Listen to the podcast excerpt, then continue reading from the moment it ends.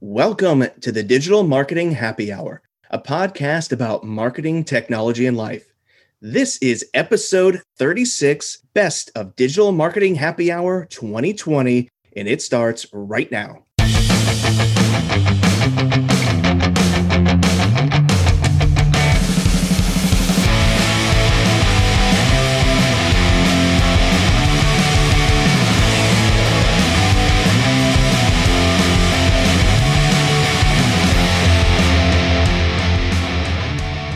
Digital Marketing Happy Hour is brought to you by Araxam, your resource for marketing and technology.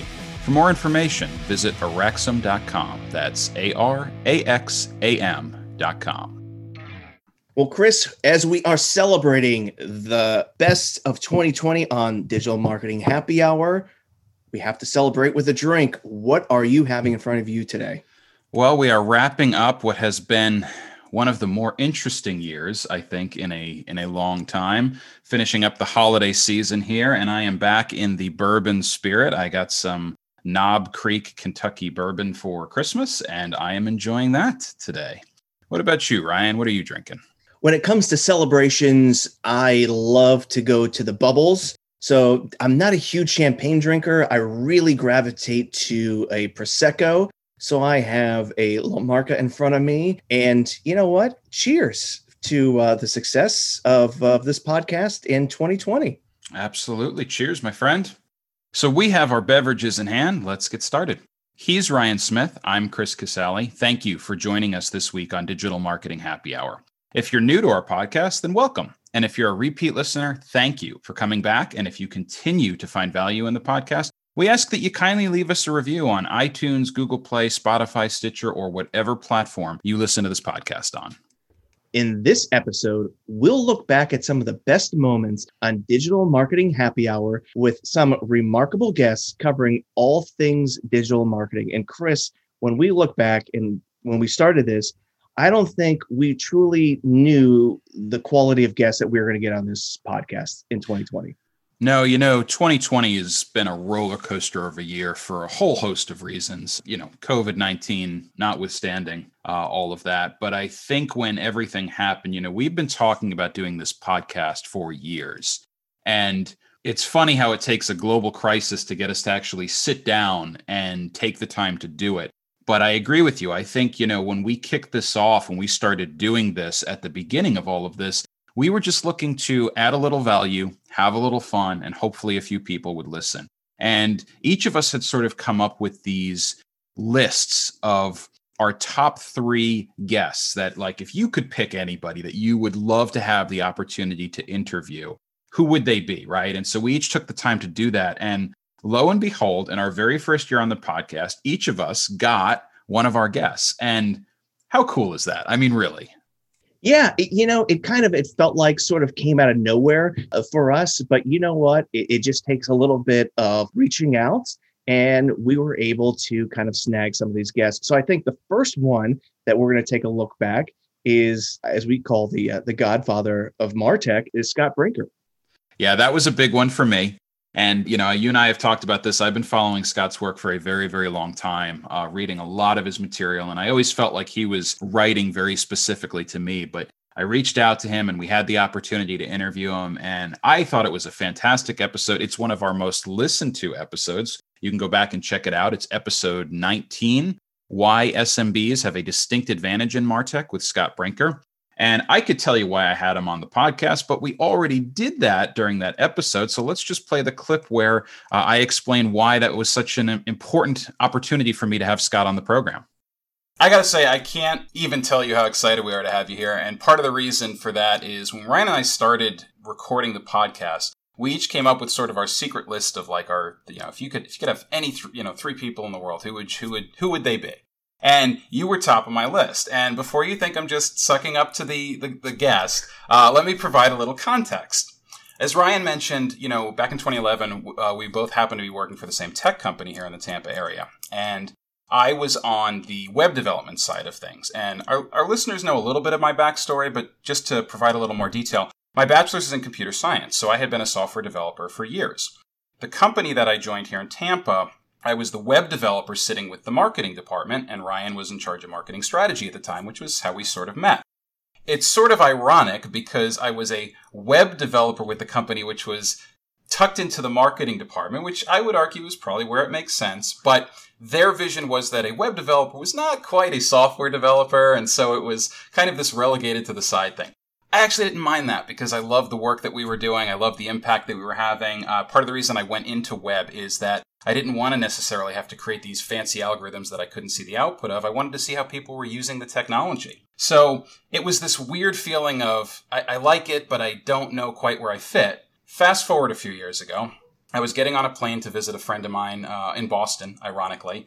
Uh, and when I get on a plane, despite all of the Kindle and Audible and all the digital stuff I have, I love to just hold a magazine. And I happened to stop off at the magazine stand and pick up a copy of Harvard Business Review, which I have kept all these years. Oh, wow. it's the original. And I, you know, you're getting on a plane, reading, flipping through the articles, and I came across this article titled The Rise of the Chief Marketing Technologist. And I can't tell you I don't know if any of you have ever had a moment where you're reading something that you feel like was written for you, that you can see yourself in. And it was this sort of eureka moment for me of like, oh, oh my God, I'm not crazy. This is actually a role. This is important.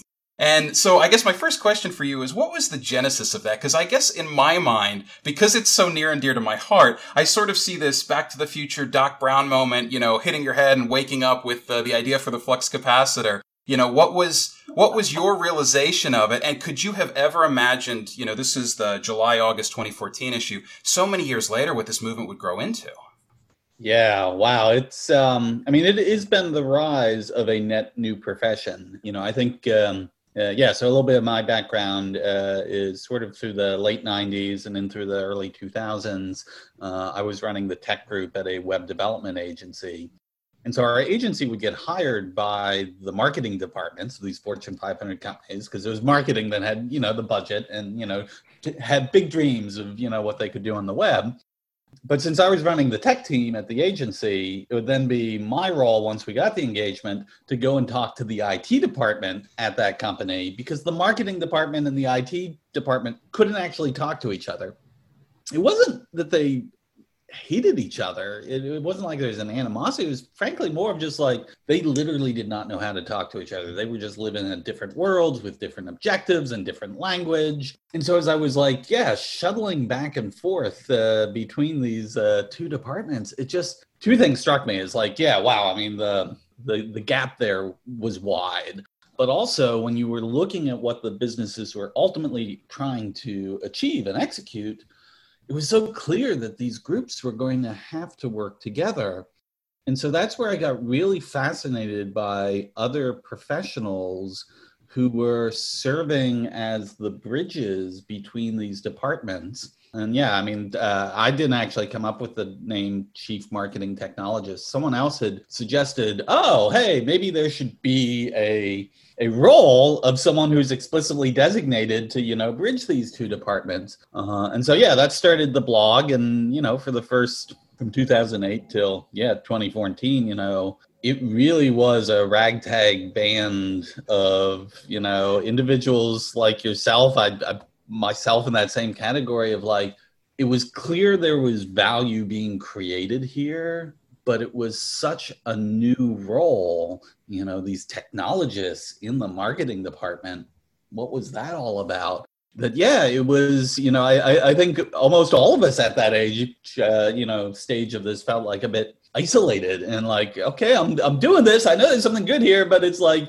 I can't go on LinkedIn and like find, you know, a hundred other people who like are doing exactly what I'm doing. What do people even call me? You know, and so yeah, it was really as momentum started to build that finally uh, Harvard Business Review actually reached out to me about that, where they said they were starting to hear more and more of these stories, uh, you know, just among their audience. And so that's how they found me and has asked me to write that article. And so I think that was kind of a bit of a turning point where suddenly what was yeah this, this very underneath the the radar unofficial role started to yeah actually become a you know a credible profession so that's a little bit of the background there. That was a very personal story for me and a real real treat to have Scott on the program. But in addition to the fact that it was just so cool from a personal standpoint, Scott added a lot of value. And one of the first things that we talked about on that podcast was marketing technology stacks. And, you know, the, the, title of the episode is Why SMBs Have a Distinct Advantage. Well, larger organizations can afford more technology, which generally makes it easier for them to reach customers. So, one of the things we talked about with Scott was you know what type of technology stack do you need and what advantages do big businesses versus small businesses have and here's how he answered that yeah so let me allow me a slight detour. Um, sure. the way that came about was i was going to moderate a panel of some cmos at some conference you know and it was going to be like strategies for your marketing technology or something like that. And so one of the things i suggested to the panelists before they came is i said listen if you want to you know like yeah share your stack with people like i'll just ask you one question get things going saying oh yeah these are the tools we use and then we'll move on to the next questions so we get there for the day of that, and like we never get past the first question because, first of all, like each of the panelists is so intent on like explaining all the details of which products they used and why and how they came together. Which, okay, you know, you might be like, okay, well, maybe just the panelists were obsessed with that, but then the audience, oh, they were like into it and they were raising, well, why did you choose that one? Oh, yeah, and let me tell you, okay, well, how do you get this one to work with that? And, you know and so the entire session like a 45 minute session became just like these three marketers like walking through their stacks. I'm like all right there's something here.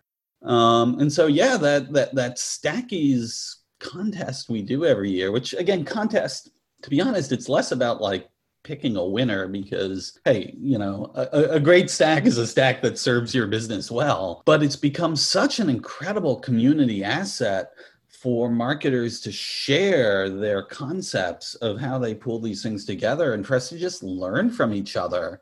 So I think, it, yeah, that all, all that detour gets me back to, you know, I think one of the things that is a pattern that's very clear is the companies who are doing well with this are very intentional about their martech stacks. You know the i think the popular opinion sometimes is like oh marketers it's just shiny object syndromes. They'll just try any like random technology and throw it in and to be honest, I just don't think that's a very fair charge. I think actually the most of these people who have these elaborate stacks, they've thought very carefully about which pieces they're picking and what purpose they serve and how they work together. And I think they get a lot they should get a lot more credit for the thoughtfulness that's gone into that already. Yeah, Chris, I thought it was really interesting to hear that distinct advantage that SMBs have. And I think going into it, you automatically assume if you're enterprise with the big budgets, you have the most advantage. So hearing Scott's perspective, I thought just shed a whole new light on Martech. And with that, the next thing was how big of a role does budget play with success in implementing Martech in SMBs and any business? Yeah, that's a great question. I think it can play less of a role today than ever. You know, I mean, part of the process of examining the Martech landscape every year, uh, we end up like visiting every website of every one of those uh, technology. Just part of the validation of you know making sure these folks are real and what they're doing. You know, and so as part of that exercise, I'm always looking through. You know, pricing pages have become a lot more uh, you know common, which is a great thing for transparency in the industry. And the truth is, there's just amazing technology here in Martech today that's just not that expensive. Uh, in fact, if anything, this is why I feel, frankly, I think SMBs are getting to a place where they have some real advantage over their larger competitors in Martech because they can now afford, you know, some stuff that's truly state of the art. But the advantage they have over their larger competitors is they're able to actually adjust their, you know, like strategy and implementation and operation around those much more quickly and experiment with it versus, you know, in a larger company, anytime you want to, you know, change the way things, you know, are connected or, you know, who's doing what, you know, it just, it gets a little bit more complicated. Um, and so, yeah, I think there's a lot of money spent on Martech, but I, I don't feel like budget is the bottleneck now for people doing great things in this space. So, as you can see, SMBs do have a distinct advantage, and there's a lot of opportunities there. And if you want more great intel on marketing technology, uh, go back and check out episode 19 Why SMBs Have a Distinct Advantage in Martech with Scott Brinker. That was truly my 2020 fanboy moment of the year. And I really, truly am grateful to Scott for coming on the program and, and talking to us about Martech. Speaking of fanboy moments, Ryan, you had one of your own in 2020. Who was Yeah. your guest? Yeah, my uh, my moment came when we had uh, really just two weeks later. So we kind of had them almost back to back, where we had Jay Baer on the podcast in episode 21. And for me, when I really started getting into digital marketing, it was right around the late 2000s, you know, 07, I would say is about when I started. But a couple of years later, I started to discover Jay Baer as I'm trying to do research and trying to really get a better understanding of it.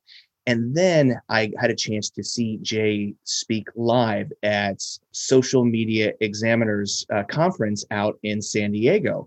And it was fantastic to, you know, learn from him, but also he has a little bit of his own stage presence that I thought was really great. And so, you know, all these years later to have him on our podcast to me was just really exciting. And he couldn't be more gracious, you know, just like Scott Brinker, uh, Jay Baer, totally gracious. And what you see, you know, from them on video and when you read their blogs is really the same that you get in person in interviewing them. So the first thing I wanted to learn about is, you know, what are the similarities that Jay is running into with his business that maybe you were running into as well? So I asked Jay, how did the pandemic affect his business, convince and convert? Yeah, we we swung into it pretty hard. We first day created a ton of content assets from the utility perspective, right? Make your marketing so useful that people would pay for it. We really tried to live that premise and have created one, two, three, four, five, six, six different uh, kind of ebook white papers on helping customers through the pandemic. And we've created five. Tomorrow will be our sixth webinar um, as well. So we're trying to take what we've learned and what we know and give it away one bite at a time, as is the utility thesis. We also doubled the size of our sales and marketing operation um, instantaneously because we just wanted to have more conversations with clients. Uh, on the consulting side, we're down a little uh, for the year versus last Mhm. year, but but not appreciably. The speaking side is down as well. Big surprise because all the conferences have been canceled. However, it's not down very much because I'm very, very fortunate in that I have done a lot of virtual speaking for a decade, right? So, this idea of doing webinars and online keynotes is not foreign to me, and I've got a lot of AV equipment to make that happen. And so, I'm doing ten events a month right now online, which is which is terrific. So, uh, it's kind of nice not having to travel all around and get to, you know, still wear the plaid suit but sit in my own home. in keeping with the theme of the pandemic, one of the things that was really interesting is Jay wrote this book, Utility, several years ago, almost 10 years ago now. And what I thought was really interesting about the book, Utility, is all these years later, it is relevant and it might even be more relevant in 2020 and 2021 than it even was back when he originally wrote it. So I asked Jay about that. It's so crazy, man. I wish I would have. I wish I would have written that book this year. I mean, because I think it's actually more true than ever, as it A hundred percent. Yeah. As it turns out, yeah. Um, I mean, look, fifty-four percent of customers have, since the pandemic, purchased one or more things from a business that they've never purchased from before. And 89% of those customers say that they are probably going to stay with this new provider. So, what that means is that we're seeing huge market share shifts more than ever, quicker than ever, because market share tends to be stable in good times and tends to change in bad times. And certainly this qualifies as bad times for many people. And that's why, right now, because everybody is uncertain, everybody is anxious, brands are built in bad times. Brands are not built in good times, right? You can sustain a brand at a good time, but you don't build a brand at a good time because it's all good. Like, what, what are you going to do for me that I don't expect, right? When it's all good, it's all good, right? Now, I'll tell you a little story. Here in Bloomington, Indiana, where I live, there is a local uh, craft distillery called Cardinal Spirits, owned by some good buddies of mine.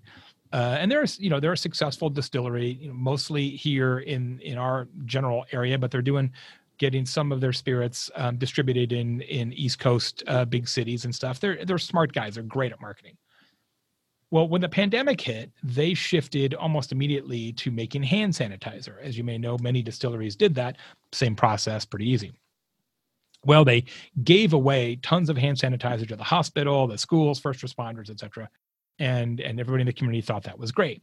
Well, they kept, you know, making some booze because you got to stay in business. And so what they would do, and they still do this, is every morning they would put a post on their Instagram and it would say, Good morning, Bloomington. Uh, here at Cardinal Spirits, we figured out here's what we need to sell today to keep the lights on. We need to sell 18 four packs of cocktails, uh, six cocktail kits, and, you know, whatever.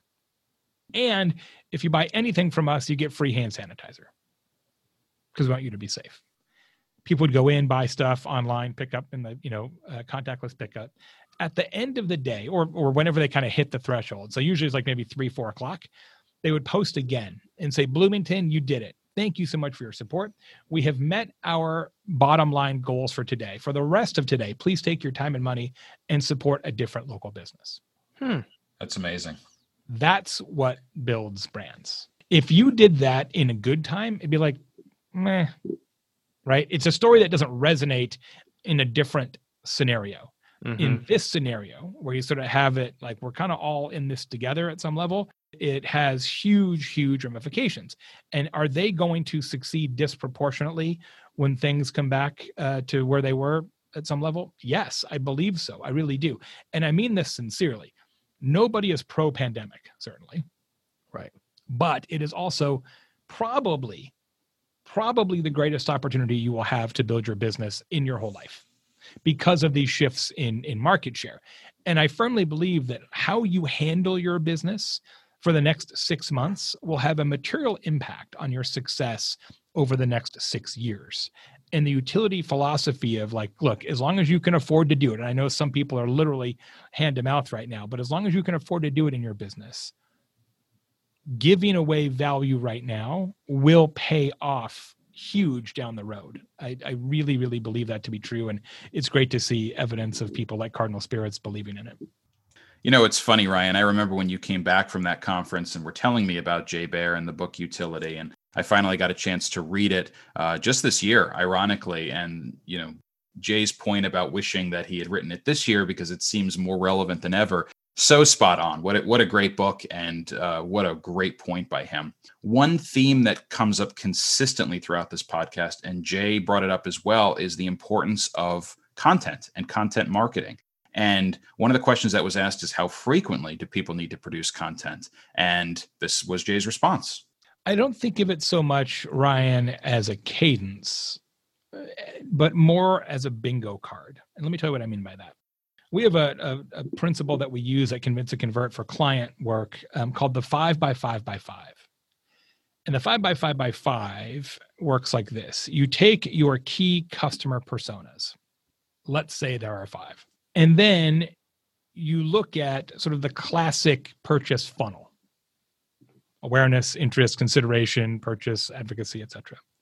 What we do is we create a grid with our clients and say, for each of these personas and each of these funnel steps, what are the five questions that must successfully be answered for the customer to move to the next level? It's like Chutes and Ladders informationally. No one's going to buy unless they know what it costs. No one's going to buy unless they know what happens if they don't like it. And so you document all these questions. Five by five by five equals 125, 125 pieces of content that you theoretically need. Now, in reality, you don't actually need 125 for two reasons. One, the five different personas don't have fully distinct question sets. And you probably have some content already created. So, what we find generally, and this is even for big companies, you, you, we end up when we do a gap analysis of you know 50 or 60 questions that are pretty important to answer that are not really answered easily um, by the company and then you just go out and you methodically create content to address those. Might be a video, might be a podcast, might be a blog post, might be an ebook, might be a webinar, whatever. You you answer those questions uh, methodically, and then how and when you roll those out kind of depends on your own cadence. But but I guess I would say a very complicated answer to a very simple question, Ryan, would be if you're not making content at least weekly. I guess the question I would ask is why yeah, this podcast was loaded with tons of value and information from Jay. And the, the last thing that we asked him was, you know, what are the things that matter most to your customers? Of all the things that Jay talks about, it seems simple, but it's completely overlooked. So let's listen to Jay. The three things you should focus on are how to be quick, clear, and kind. If you can be disproportionately responsive, if you can be disproportionately informational and reduce sort of confusion, and if you can be disproportionately empathetic, if you can just focus on those three things. And the recommendation I make in that keynote is if you can be 15% faster, 15% um, more understandable or less confusing, and 15% more empathetic within 90 days, you will be well on your way to delivering that coveted customer experience, which inoculates you against low price and operational deficiencies. Quick, clear, and kind. So, those were just some of the highlights from Jay Baer's episode 21 How to Rewire Your Customer Experience with Jay Baer. There's a lot more, you know, info in there, so please go check that out. Those weren't the only guests that really brought it in, in 2020. The next guest we have was uh, Jason Osborne, who came to us from England. Yeah, we're calling this our mega value guest segment. And, you know, I wasn't as familiar with Jason until we had the opportunity to talk to him on the podcast. And I was sort of blown away. Like, you know, you know that the guests that you're going to get have a lot of expertise in a lot of different areas, but sometimes their ability to explain it, also the vibe. You know, it's interesting. I think there's certain guests that we've had that have been excellent and they added a lot of value. And then there's others that have added value, but we've also kind of vibed with and you know it makes for really good storytelling because it really does feel like we're just sitting at a bar and telling marketing war stories as it were. And i kind of feel like we developed that rapport with jason osborne early on and his experience you know talking to us about you know the rethink academy. And one of the things that we talk about on this podcast all the time if you're a listener is the importance of knowing your audience and making sure that you've got your personas or your ideal customer avatars and knowing exactly who you're reaching. And that was one of the first things that Jason talked about and the importance of niching down. Here's what he had to say. As you said, Ryan, it's really important that people do niche down into what they're doing. And and I like what you said. People are afraid of that. They're really concerned about niching down. And it's one of the things that we chat through with our clients all the time. I, am constantly having these conversations because being able to niche down is really important. One of the so rethink uh, for the social media each letter stands for something and the first two it, it's r which is uh, your right niche and then e which is evaluating your avatar and it's important that you're able to do both of those getting really clear on that because if you don't what happens is you fall into what I call a commodity market where you're just lumping yourself into a group of other people that do similar sorts of stuff to you and you end up competing on price. You know it can any it be a you know personal trainer life coach you could be an accountant you know, a solicitor or whatever niching down and getting really clear on who your target market is. What's the outcome that you're able to help them to achieve. Being really clear on that's important. As soon as you start going really broad, we always tell people if you try to speak to everybody, you'll end up speaking to nobody. So, and and it, it and it's kind of cliche, but it's so true. Niching down is so important, as as Jason talked about, and as as we mentioned in the past. You know, the riches are in the niches. Another valuable point that Jason also brought up was the fact that if you try to speak to everybody, you'll end up speaking to nobody. Um, let me give you an example of one of our clients. Um, he's an, an IFA, which is an independent financial advisor. I think I've been gone from the States so long, I can't even remember what they're called in the States anymore, but a financial advisor. And um, when he came to us, he uh, that's what how he was positioned is what he had was positioned on LinkedIn. I'm a financial, I'm an independent financial advisor. Done, right? That's okay. So one of the things that I said to him, this is what I work with a process through a lot of my clients with is I said, okay, imagine you're in your office or now in our home office. Okay. Imagine you're in your office and you're and you've got two prospects. Okay. Prospect A and prospect B. Your first prospect comes and sits down and they say, Hey Chris, I want I want you to help me with these two things. Now you're professional, you're smiling on the outside. You can help them you're qualified to do it but on the inside you're like god i hate doing this type of work. It just drains me. I don't get any enjoyment or satisfaction from it. Um, it may or may not pay well but particularly if it doesn't pay well you're like god i don't even get paid good for this for this service i'm providing right? You don't want to focus on that type of client because you're going to hate what you do right? But if you have prospect b come sit down and they say hey chris Can you help me out with these two things? Now you're not just smiling on the end on the outside, but on the inside, you're going, man, I'd love this stuff. Like if I had these clients every single day, I would I'd be a happy man, right? And as soon as I said that, he said pensions. And I was like, pensions? Not the answer I was looking for because they don't seem really exciting to me, right? He's like, no, pensions. I was like, okay, cool. Why? Why pensions? He goes, he goes, man, I love working with people with pensions that have a high net worth because I have a way of being able to restructure their pensions where they can retire up to 10 years early. And I was like, whoa, whoa, whoa, whoa, whoa. What? And he's like, yeah. I was like, why are you marketing yourself as an IFA? Like as soon as you put yourself in as an as a financial advisor, people just, oh yeah, I know what you do. But if you position yourself where I help high net individuals to retire up to 10 years early by restructuring their pensions, that's a game changer. and that's exactly what we did. Repositioned what he did. Uh, in six weeks, he generated an additional 30,000 pounds of business just because he'd restructured and repositioned what he was doing, who his target market was. It brought him his ideal prospects. He earned a lot of money off commissions doing um, pensions and stuff like that. So that's what I that's what I always advise people is look at that sort of thing. What is it that you're really good at that you love doing?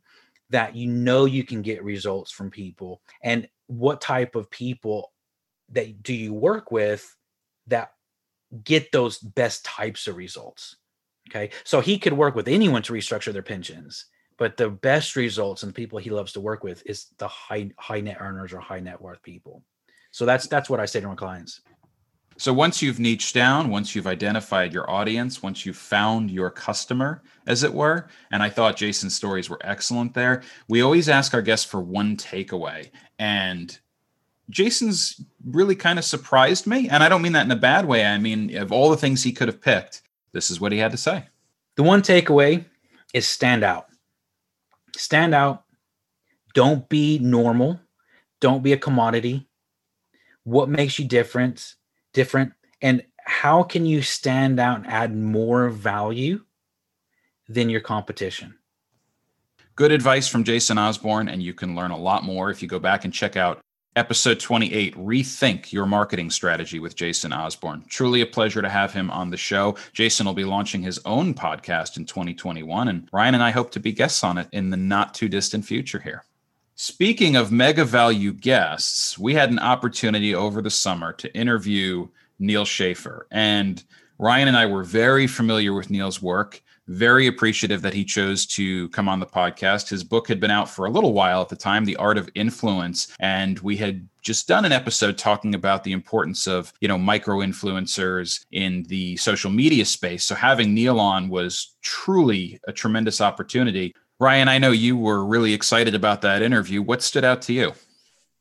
Yeah, I was really excited to have Neal Schaffer on the podcast. Sometimes you bring guests on and you think it's going to go well. And then sometimes you bring guests on and you know it's going to go well. And Neal was one that not only do we know it was going to go well, it went well. And, and I think from soup to nuts, Neal Schaffer brought it probably more so than I would say possibly any other guest, arguably, that we had in, in 2020. And some of the things that Neal talked about in his book, The Age of Influence. How is influencer marketing and word of mouth similar? And the big thing really was getting it down, which I thought was uh, crucial in 2020, is what is the difference between micro influencers and nano influencers? Even in this influencer marketing industry, which defines influence by number of followers, which is not accurate by any means, and is very focused on Instagram. You know, a few years they started talking about micro influencers, people that had 10,000 followers, now they talk about nano influencers, people that have 1,000 followers. So now you look around you, you look at your employees, you look at your customers, you look at your partners, you look at your social media followers. There's a lot of people out there that have a thousand followers that you can tap into. And when you tap into people that already like, know, and trust your brand, which is what I'm a proponent of, it doesn't necessarily cost money, right? You can get a, you, you can do a lot with free product, with giving unique experiences, with, you know, collaborating in unique ways. And I'd also say that, you know, tapping into influencers for content amplification may not be as valuable as tapping into influencers for content creation. So you don't have to make any more content. you can purely leverage all the people around you that already like, know, and trust your brand. Yeah, talking about the different types of influencers with Neal was awesome. But this was the episode where Neal dropped probably one of the most important things on the podcast all year because we we later went on and did another series of episodes based on it where he talked about the three pillars of digital marketing. Here's what he had to say. You know, today you need to do search, you need to do social, you need to do email. These are the three, you know, pillars of digital marketing. And every one of them requires content right? You can't do any of those without content. So if you're going to have content, what is that content going to look like? And if you're just doing content based around products and services, you missed out miss out on, on all the Google searches and all the conversations in social related to things related to those products or services or the the the problems that they solve. So once you start getting into that, you get into the sort of the storytelling. You get into tapping into the voices of your customers, what have you and that becomes blog content that becomes social media content right? So it really is a natural extension. If you want to be successful in business today you really need to figure that out and get the courage. And maybe if you don't have the courage you hire someone or you partner with someone that can show you the way that's been there done that that can help give you that courage. And i, th- I think the big thing that neal talked about here is the three pillars right? Obviously when we talk about it search you know social media and email. And to me it all comes back to that one thing they all have in common that Neal says it's it's content. And you hear the old, you know, adage content is king. You can call content whatever you want. You know, king, it's it rules, you know, social media could be the gasoline, but it everything comes back to content. And that truly is what fuels digital marketing. You can't have advertising if you don't have content, you know, whether it's video, you know, an image, that's all content related. So I just loved how Neal sort of wrapped it up. And honestly, this is something that we really kind of went forward with on Digital Marketing Happy Hour as a theme in 2020 was the three pillars of digital marketing. Yeah, without question. I don't know what we would have done with the month of November if it wasn't for Neal's contribution on the three pillars of digital marketing. So please go check out episode 15, Art of Influence with Neal Schaffer. Speaking of content, one of the areas that we do receive a lot of inquiries about, and it's probably one of the areas that we're most active, would be on LinkedIn. And so the next two guests that we're going to talk about, LinkedIn is going to be a central theme. And we just thought that there was so much value to be gained. And we're going to start off with Brynne Tillman in episode 20 How to Maximize Your LinkedIn Social Selling with Brynne Tillman. One of the things I think we all have learned and have received that we all hate it's the whole when you connect someone on LinkedIn and they immediately pitch you, or you know, you're getting pitch slapped, as we've later learned. Brynne talks about don't connect and pitch, and you need to earn the right to have a conversation. Right? We've got to get there first. So, how do you get there? Well, the first thing is we have to know what matters to them, not what matters to me, what matters to you. It's not what I want you to know, it's what you want to learn, absorb, uh, uh, consume, right?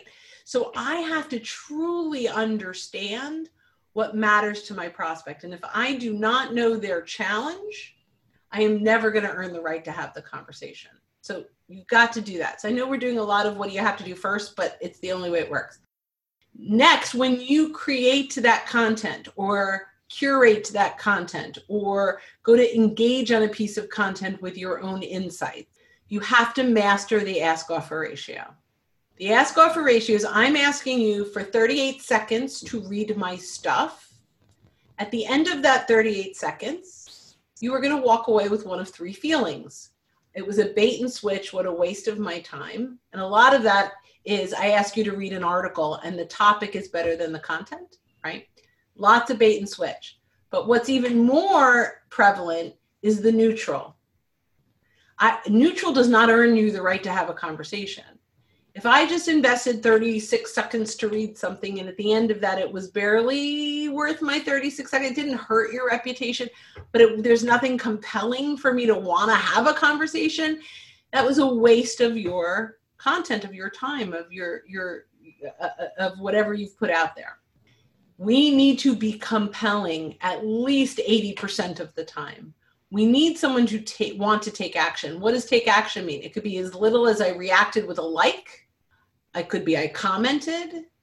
It could be a thank you for sending me that. Or in in in some cases, I may reach out with, hey, you know, thanks for connecting with me on LinkedIn. I noticed you're a CEO. We have a webinar coming up on this and this. If you're interested, let me know. I'll send you a link. Didn't send the link. I asked them permission to send the link. And their reaction might be, "Oh, thanks, I'd love that." You're going to get way more opt-ins when you when you ask permission than when you push. You are in the right because you respected their inbox, right? Mm-hmm. So just all you've got to and now they read this and you created curiosity and if you can create curiosity without disrespecting their you know their inbox right? Disrespecting their time. They're like wow that was interesting. And and many don't respond but the ones that do are the ones that are interested. But you have to create curiosity get them thinking a little bit differently than they did before they opened it up or they read it and potentially teach them something new that they didn't think about before. If you can master those three master the ask offer ratio yeah, Brynne was a phenomenal guest, and we're calling these sort of our surprise value guests. Not that we're surprised that they brought value, but I think when you look at a podcast between, you know, 30 minutes and an hour long, there's only so much value you can provide in an audio format. And we feel like these two guests did such a phenomenal job with this that we left feeling like we had mounds of material and, and value that was provided to the audience. Brynne's episode was fantastic. I will tell you, you know, one of the things I love LinkedIn as a social network. It's probably my favorite of the social networks. And yet it scares me how bad it's gotten over the last year in terms of people just reaching out and pitching. And at least some of them are kind enough to do it in the connect request so I can hit ignore. Others are sneakier and like to wait till I connect and then pitch me on stuff. And it's really ruining the platform.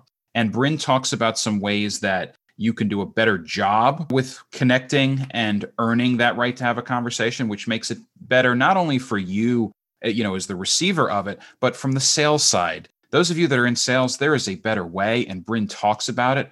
Go back and check out episode 20.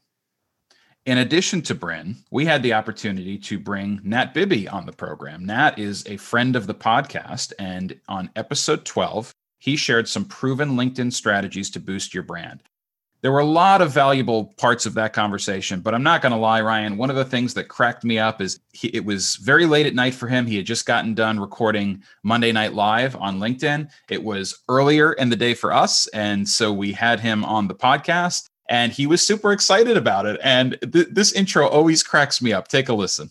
Nat is staying a socially distant 12000 miles away from us in perth australia. Nat welcome to the digital marketing happy hour Yes, I'm on the happy hour. It's a bit early for you guys, isn't it, for happy hour? You, you know, it's never too early to uh, to crack open any sort of beverage with that. You know, Nat, uh, do you have any specific beverage in hand? I have a beer in the fridge. I can uh, could grab quite easily. Um, do you guys have a beverage in hand? I'm curious. Being that it's what six o'clock in the morning there. Not quite that early. Yeah, Nat is an absolute blast. So happy and fortunate that we had the chance, you know, to meet him on the show. And, and actually later we were on uh, Nat's show out of Australia, but he's great. So please check him out. And, you know, it's a great podcast episode. And I think his one takeaway really did sum up the whole thing. When Nat talked about the size of your connections, it really comes down to quality over quantity. Here's Nat's take on it. Yeah, absolutely. Yeah, because I still want to be proactive. Like if I'm going to train a superannuation company, you know, I want to be able to connect with the people that attend the training. So I'm, I, yeah, I always do. I'm culling. And so I just, I'll do a search for, it's interesting. I used to search for people that would be the ideal client. Now I'm searching for people that will not be the ideal client, you know, and, uh, you know, I get some people write to me and say, why did you disconnect with me? Um, unfortunately, you know, this is this is what I'm using it for is for my business. And if they're, you know, if they're uh, not in my target audience, uh, then then I, I, would prefer to prioritize somebody that is. They they can still follow you, they can still consume your content. It's unfortunate that you just can't connect with them. But maybe that maybe that'll change in the future. I'm not sure. But yeah, I definitely do. I do go through and color because I, I wasn't, you know, like extremely disciplined with how targeted I was right from the start. I've kind of learned that as as I've gone and you know I've, I, I was connect uh, uh, accepting a lot of connection requests at the start from people that send them to me. So yeah, I'm getting a lot of people out of my network that are in countries that I don't deal with, um, in industries I don't deal with, and and are sending out spam messages and stuff like that. So yeah. Good advice from Nat, and we definitely recommend if you're interested in learning more about LinkedIn, go back and check out episode 12 Proven LinkedIn Strategies to Boost Your Brand with Nat Bibby. Ryan and I have had a ton of fun creating this podcast over the last year. And the truth is, we could spend hours talking about all the excellent guests that we've had and the amazing conversations that we've had. But a few quick hits, a few things that we want to call out. We had an opportunity to interview Evan Morgenstein over the summer, and he talked to us about how to get started as a micro influencer. A lot of great value. That is episode 13 of the podcast. But for me, the one thing that stood out in that episode is he talks about the difference between passion and authenticity. Here's what Evan had to say. Right? It's about passion. You know, I hear people talk about authenticity. You know what? I hear authenticity so much, it makes me want to puke because nobody's authentic. You know, if some company comes along and says, I'm going to offer you $100,000, I don't care what it is, you're like, I'm going to do that. I'm going to do that deal. Right. So the word authentic is like everybody sort of grows into authenticity. But the thing you can't fake is passion. And so if you're a company looking for people to be the face of your brand or to push your brand, you want passion. If you are a influencer and you want to be found, you want to have passion. Right? So the the word of the day is passion. You need to be passionate or otherwise in this marketplace you'll never be found. Yeah, Evan was a blast. He's a funny, funny guy, and really had a great conversation with him all about the uh, micro influencer. Transition to the micro influencer, which we know is all about content. And our next guest to talk about is Melanie Deziel. This was from episode 22 How to Create a Content Marketing Framework. And I talked about in that episode just my personal struggles of always trying to come up with the next content idea. As we know, it's the core of digital marketing. So the question to Melanie was, you know, what was her advice to businesses that do struggle to create content? Yeah. So, I mean, I think one of the things, I don't know why this is, but this happens to be my superpower. Like coming up with content ideas is, it's not something I've really struggled with. I mean, with rare exception, as all of us have when you're sick or you've got something, you know, tragic happening in your life, you know, sure, it's, it's hard to focus. Um, but for the most part, I know that when I sit down to come up with content ideas, it's going to work. Um, you know, I say the same thing as a speaker. I'm blessed that usually when I open my mouth to start a sentence, I know it's going to come to an end and make sense. Like these are two things that I take for granted, right? But I think that what I tried to do with the book, honestly, was like teach people exactly how I'm doing that. And a big part of it comes from studying as a journalist we are taught that there is always a new way to tell a story there's always another perspective that hasn't been considered you know there's always a new approach or a new way to bring that story to life and so i just reject the belief that you don't have stories to tell or there aren't any stories to tell or you're not capable of finding those stories. And i think a big reason that we feel that is because we're not taught how to find them. And so you know a big, a big part of the book was trying to say look this is it's not something reserved for like the elite few creative people in your life. You know it's not something that you you can't figure out. It's just no one's ever showed you a process for how to do it. And so of course if you just sit down in front of a blank document or a whiteboard and you're like ideas. I need mm. ideas. Like come to me ideas. Like that, that's not going to work for you. So if you have some sort of process then hopefully you run into a lot less of that sort of stuck feeling and a lot less writer's block videographer's block, whatever we're calling it, right? She gave some great advice there. You know, at the end of each episode, we ask our guests for one takeaway. And Melanie talked about something that really, really resonated with me. Take a listen. I never want to hear any of you say that you are not creative or you can't think creatively. And if you still doubt me, think about the last time you worried about something going wrong and all the creative ways you imagined things could go wrong you are unbelievably creative. You just need the right prompts. And so if you have a system of prompts, you will no longer have that feeling. And I, I reject I reject that claim. You are 100% creative and capable of, of creative thinking. And I liked Melanie's approach. She was pretty blunt. I mean, there's, you know, not being creative is no longer an excuse. So hopefully, you know, the audience, she powered them with some tools. You know, she has a fantastic book and she really breaks a lot of that down in this episode. And again, how to create a content marketing framework with Melanie Deziel. And again, that was from episode 22. Another honorable mention that we wanted to make was Cody Butler, episode 23, the 90 day marketing plan. Cody wrote a book called The 90 Day Marketing Plan. We had him on the podcast to talk about it, the importance of writing things down. But Ryan asked him the question of what inspired him to write the book, The 90 Day Marketing Plan. And what he had to say, I think, is super important for businesses to hear. Take a listen.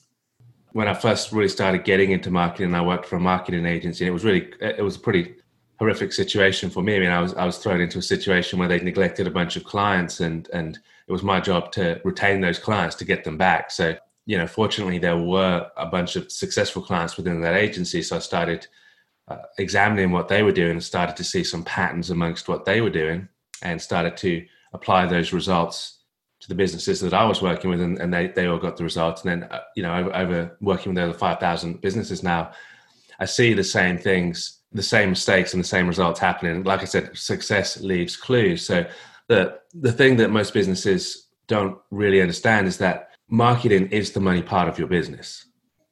No marketing equals no money. Great marketing equals great money. There's a direct relationship between the, the, the, the skill level of your marketing and the money that your business produces. Marketing is the money aspect of your business. So business owners don't really understand that. So they put their focus in the wrong place they put their focus on systems they put their focus on products they put their focus on bookkeeping you know any one of a hundred things they can put their focus on but they don't put their focus on on marketing.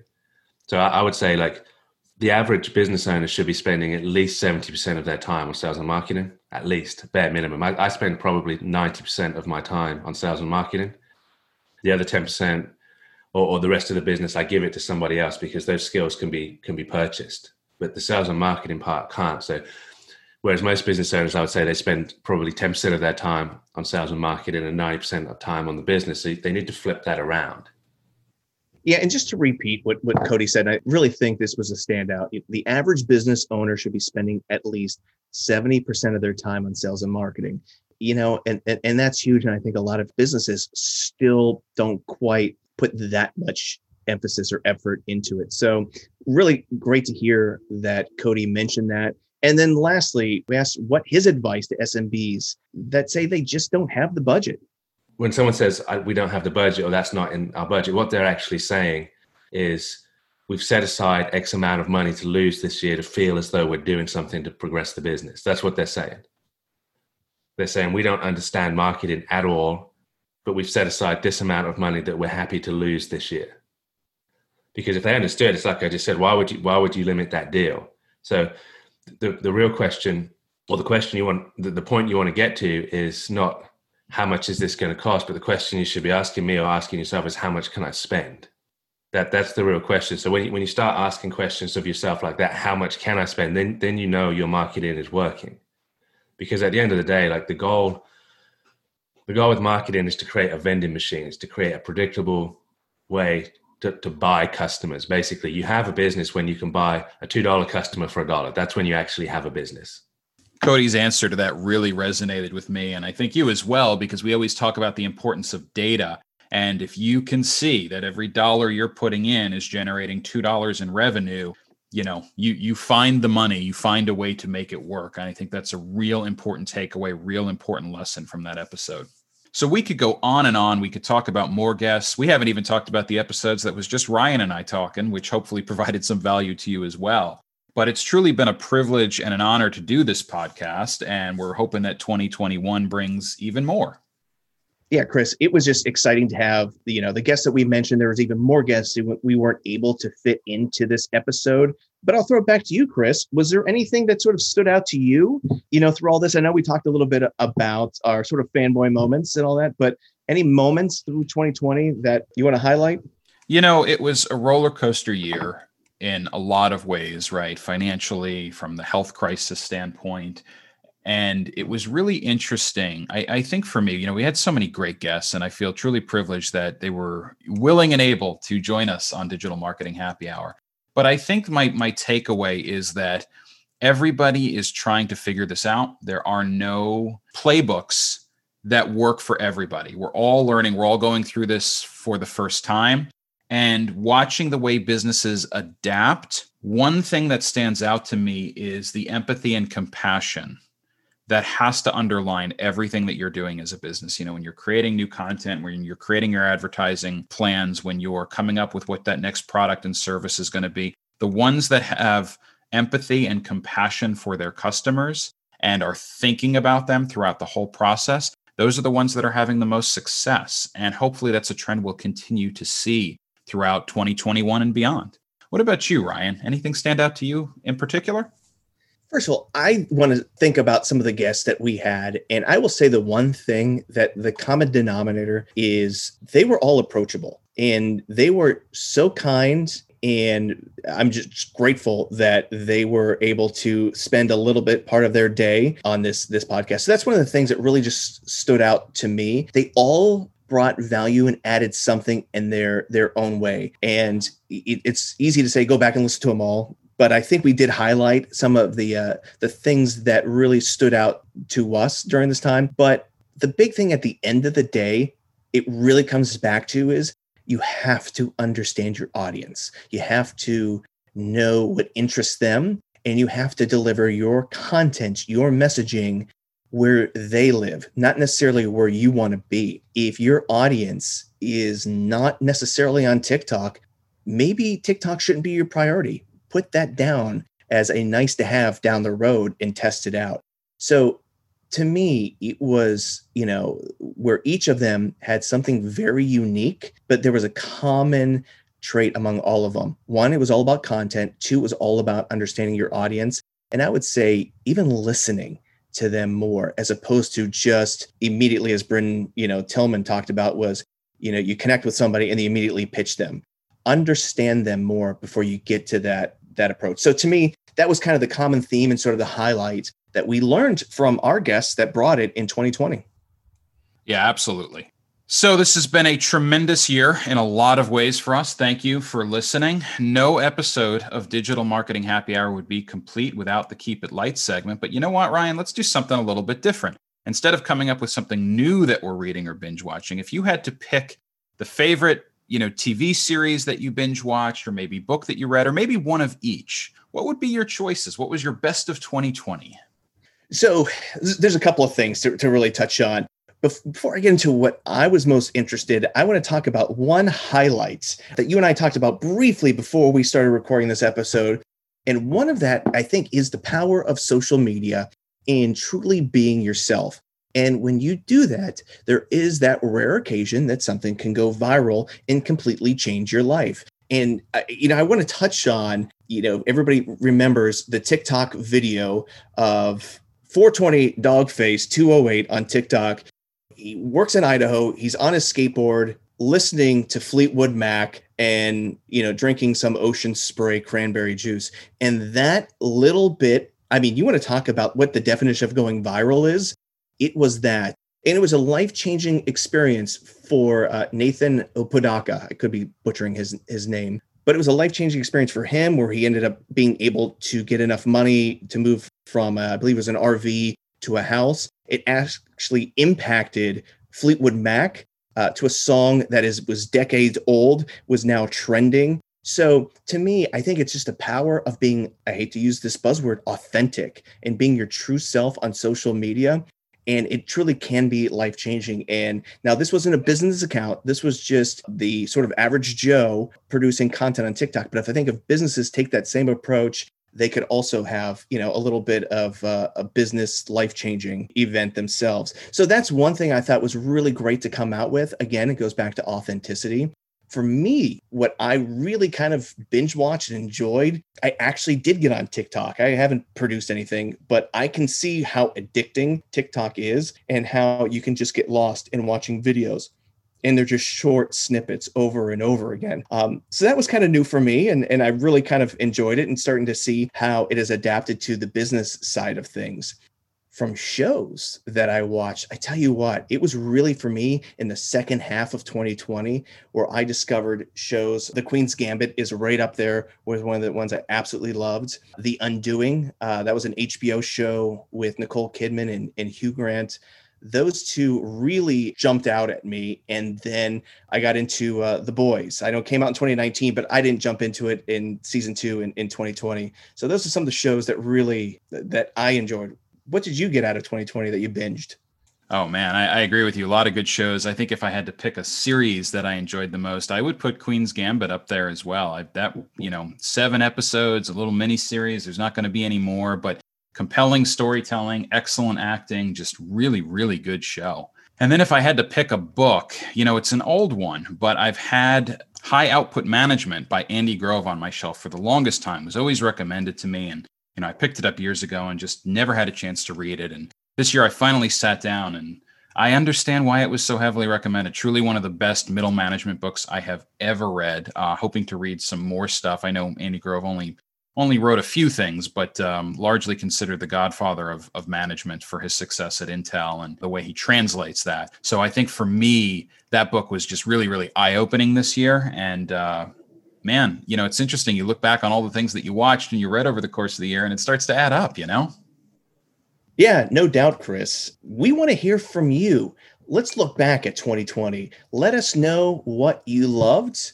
Let us know what you want to hear more of. And of course, if there's anything you disagreed with, we always want to hear your feedback.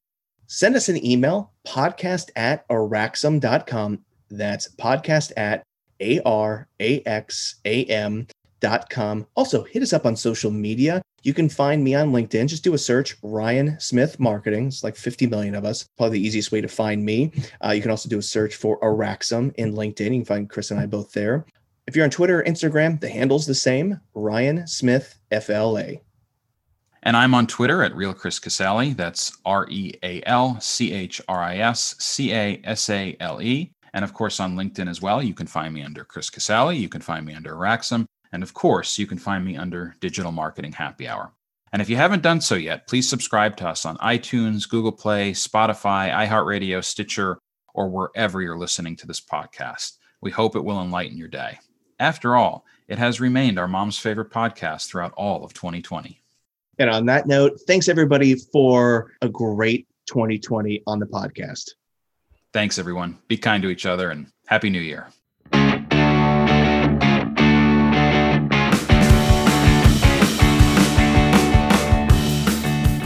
Thank you for listening to the Digital Marketing Happy Hour. This week's episode is brought to you by Araxam.com, your digital resource for marketing and technology. Visit Araxam at araxam.com. The music intro you heard is called Pure Adrenaline by Eddie off the album Too Damn Loud. You can learn more at cactusslimrecords.com. The music used for closing credits is a song called In My Pocket by Jazzer. You can find it on their album Message. Learn more at betterwithmusic.com. Thank you for listening.